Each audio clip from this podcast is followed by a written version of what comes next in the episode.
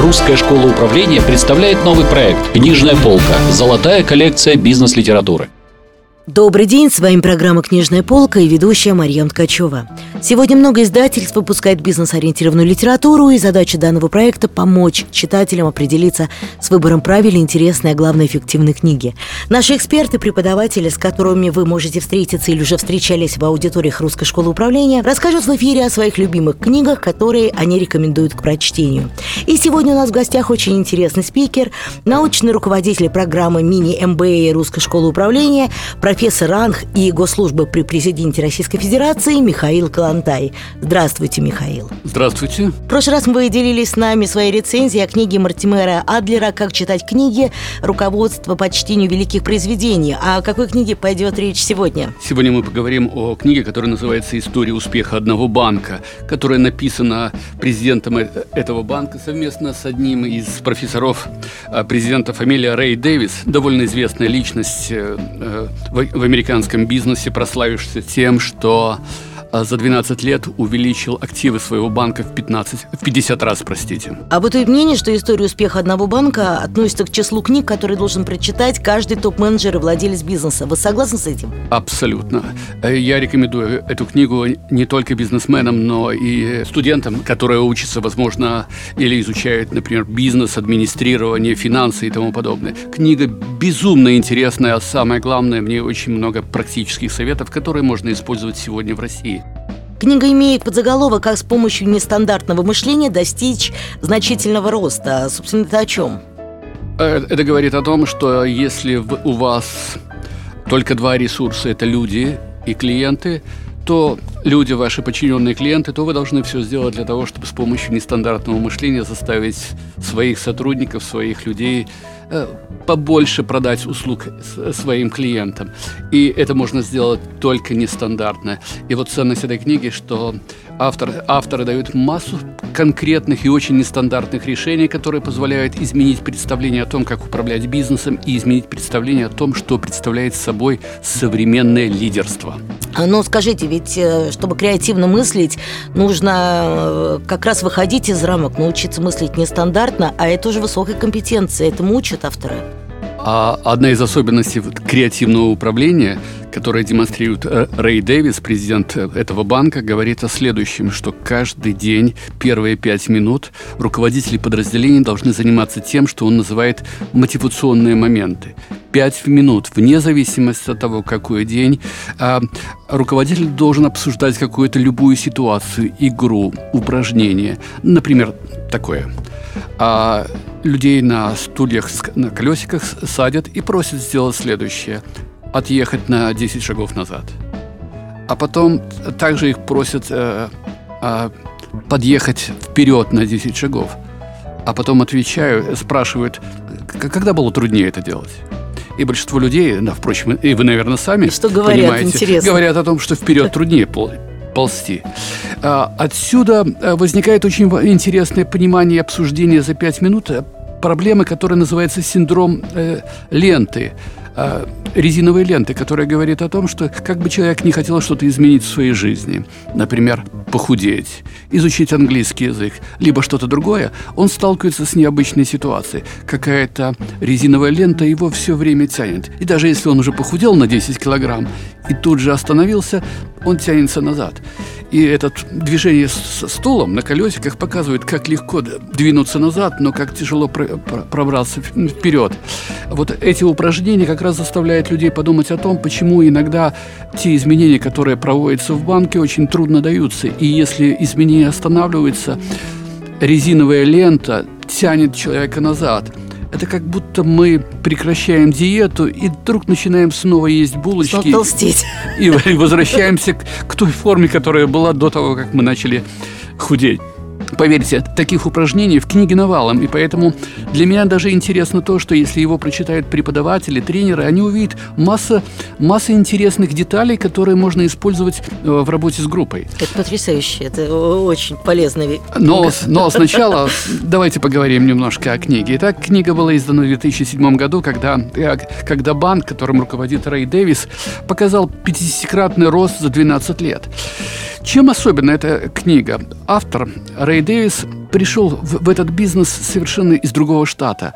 Он жил в Атланте и приехал на северо-восток, в штат Орегон. Я, э, первая проблема, с которой он столкнулся, он взял под управление очень маленький банк, местный, локальный, э, в котором работало 60 человек и было 6 отделений. И, и он решил э, реформировать банк и сделать нечто необычное. Он рассказывает о том, что вокруг его отделений все время кружились какие-то мелкие акулы, которые думали о том, кого и ну, как, как бы съесть кого и когда съесть. В данном случае его задача заключалась в том, чтобы создать нечто новое, что изменило бы представление и чтобы заставило вот эти крупные компании отказаться от идеи поглощения. И то, что он предложил, было очень необычно. Э, первое, что он э, задал, э, задался вопросом, который сегодня фундаментален для российского бизнеса. Вы становитесь либо лучше, либо хуже, но никогда не, не останетесь таким, как вы есть. И он приводит очень красивую метафору, которая, в общем-то, подсказывает, что такое нестандартное мышление. Представьте, вас бросают посередине озера и говорят, через э, три дня мы вас заберем – Ой. Либо вы доберетесь до берега сами, ну, либо вы утонете. Но он говорит, он начинает свою книгу с того, что говорит о том, что многие бизнесмены полагают, что можно остаться как есть, ничего подобного. Либо вы поплывете к берегу, либо ваш бизнес утонет. Это первая предпосылка. И вторая предпосылка говорит о том, что если вы хотите что-то изменить, вы должны посмотреть сверху на свой бизнес. С высоты птичьего полета. Да, абсолютно верно. Иногда он делает очень красивые метафоры, например, стать надо копом – когда ты сидишь в окопе, а в окопе то, что ты видишь, совсем другое. Ты не видишь горизонта, либо горизонт очень виден на коротком расстоянии. И он, и он задался вопросом, в каком мы бизнесе. И первое, что ему пришло в голову, он впервые зада, а, отвечает на вопрос нестандартно нестандартно, говоря о том, что мы вообще-то не в банковском бизнесе, мы в розничном бизнесе.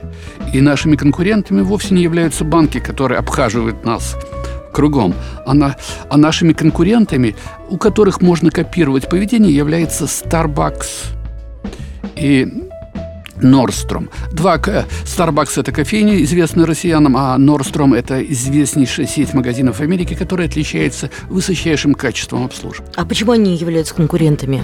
Они, а не банки? А потому что маркетинг на рубеже как раз 20-21 года показал интересную вещь услуга, качество услуги воспринимается клиентом не потому, как тебя обслуживают такие же, как ты, а потому, как клиента обслуживали те, где он еще получал услугу. А часто клиенты где получают услугу? В банках, в магазинах, в кофейнях, в отелях. И поэтому маркетинг уже 21 века пришел к пониманию того, если вы хотите что-то изменить в своей компании и э, сделать качественную услугу, вам нужно копировать или заимствовать идеи со смежных отраслей. Это фундаментальная вещь, которая э, перевернула сознание, например, э, самого президента и этой маленькой компании из 60 человек. Потому что то, что они сделали, называлось, они сменили организационную структуру. Вместо филиалов они сделали магазины – Магазины немножко другое. В магазинах можно пить кофе, подключиться к интернету, и после того он задался вопросом, почему в одни магазины люди приходят и долго остаются. И а почему? А почему в банке этого не делают? И, первое, и, конечно, то, что он предлагал, те изменения, которые он предлагал в маленьком этом местном локальном банке, были связаны с тем, чтобы создать условия, чтобы люди, первое, приходили пить кофе, сидели в интернете, играли в шахматы, либо посещали э, лекции по йоге. Это, конечно, серьезно. Лекция очень креативная, лекции по йоге. Отсюда следующая идея заключается, какими должны быть люди, которые обслуживают, э, обслуживают этих клиентов. Потому что... То есть сотрудники банка? Да, сотрудники угу. банка. И вот тут возникает идея, должны ли быть они традиционными банковскими клерками, которые сидят за кассами, э, угрюмо смотрят на клиента и, и иногда говорят спасибо полушепотом и клиент не, не видит разницы между э, одним банком, вторым или третьим. И, и, тут, э, и тут как раз Рэй Дэвис предлагает ситуацию, когда он отказывается брать на работу людей с опытом работы в банке. Кстати, очень любопытная деталь в этой книге есть, и что одним из постулатов книги является рекомендация не принимать на работу людей только с образованием и опытом в нужной сфере. И он как раз, э, авторы пишут, что берите на работу хороших людей, а не тех, кто кажется вам подходящим. Но, с другой стороны, разве хороший человек – это профессия?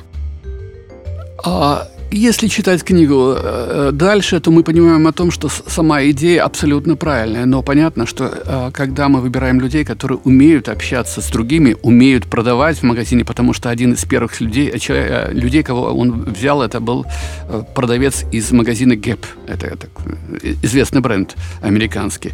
И очевидная выгода от таких людей была, заключалась в том, что они умеют общаться. То есть нужны коммуникаторы. Коммуникаторы. А не те, кто, кто сегодня называется называются в российских банках операционисты, которые рутинно выполняют ту или иную функцию.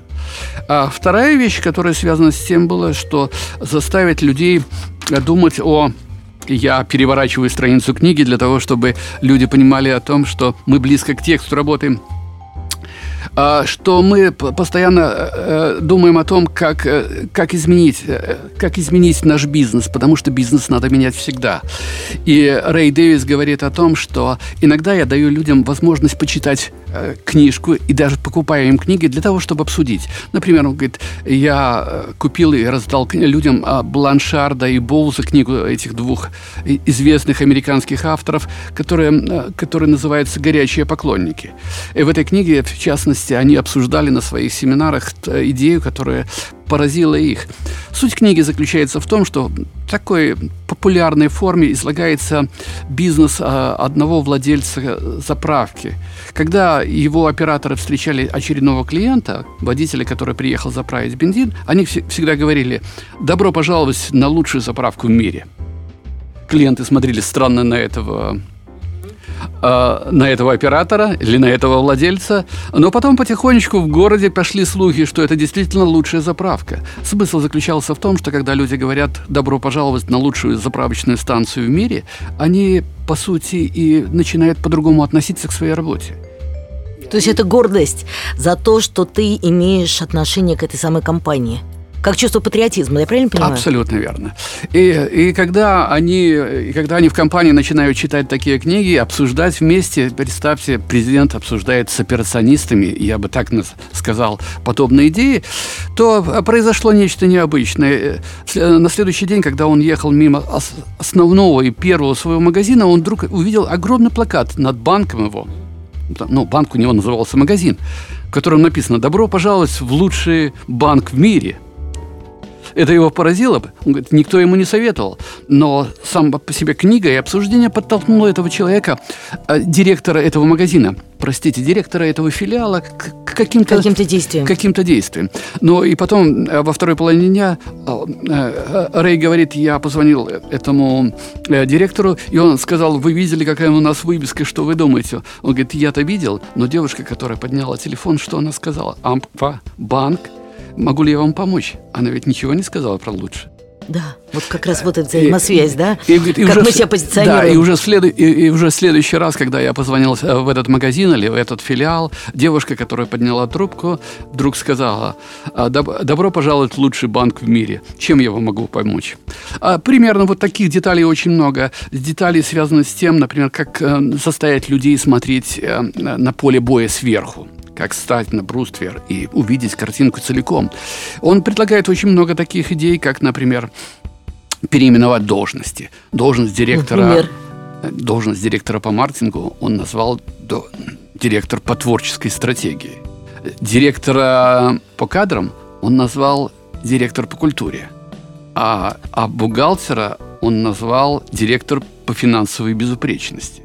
Слово-то какое безупречность. Да, а какой цель он преследовал? Цель какая дается? Он говорит, я однажды отдыхал в, в один из своих отпусков в Напе, это такая, в Калифорнии есть долина, где очень много виноградников и хороших ресторанов с, с чудесными винами. И, э, и сидя у у бассейна я вдруг задумался, что можно изменить для того, чтобы люди творчески, нестандартно подходили. И он вспомнил, что в одной из каких-то статей он прочитал интересную вещь, что в одном из магазинов одного из сотрудников назвали, который принимает гостей, директор по улыбкам.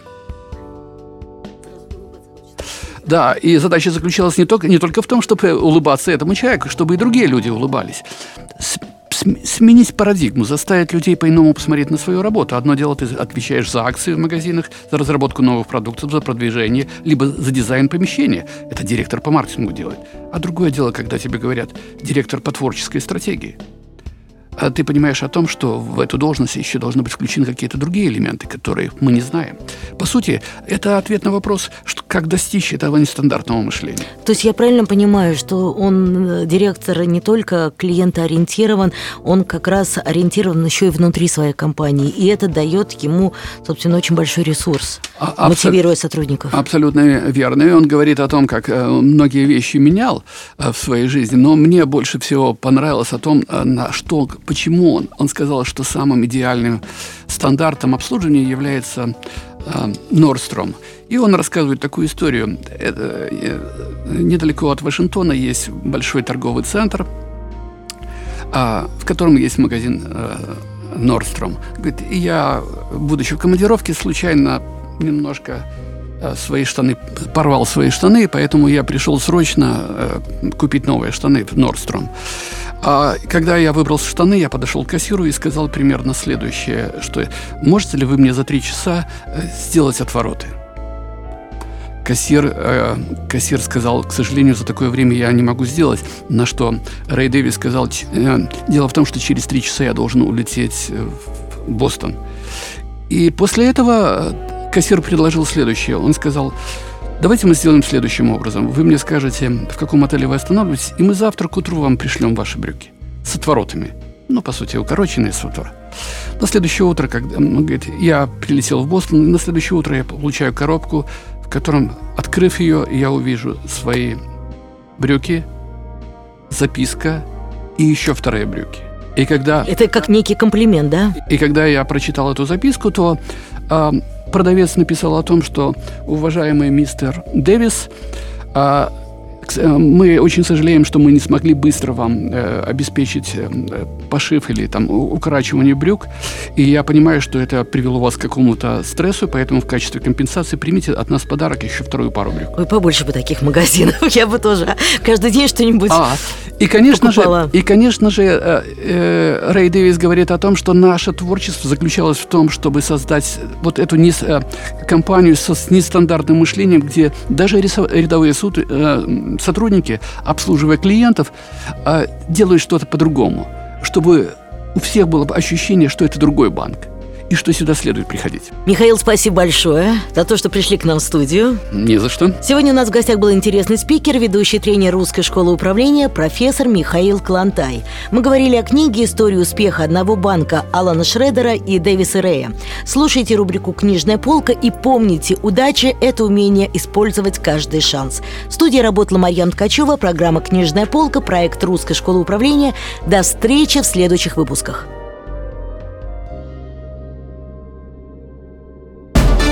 Русская школа управления представляет новый проект «Книжная полка. Золотая коллекция бизнес-литературы».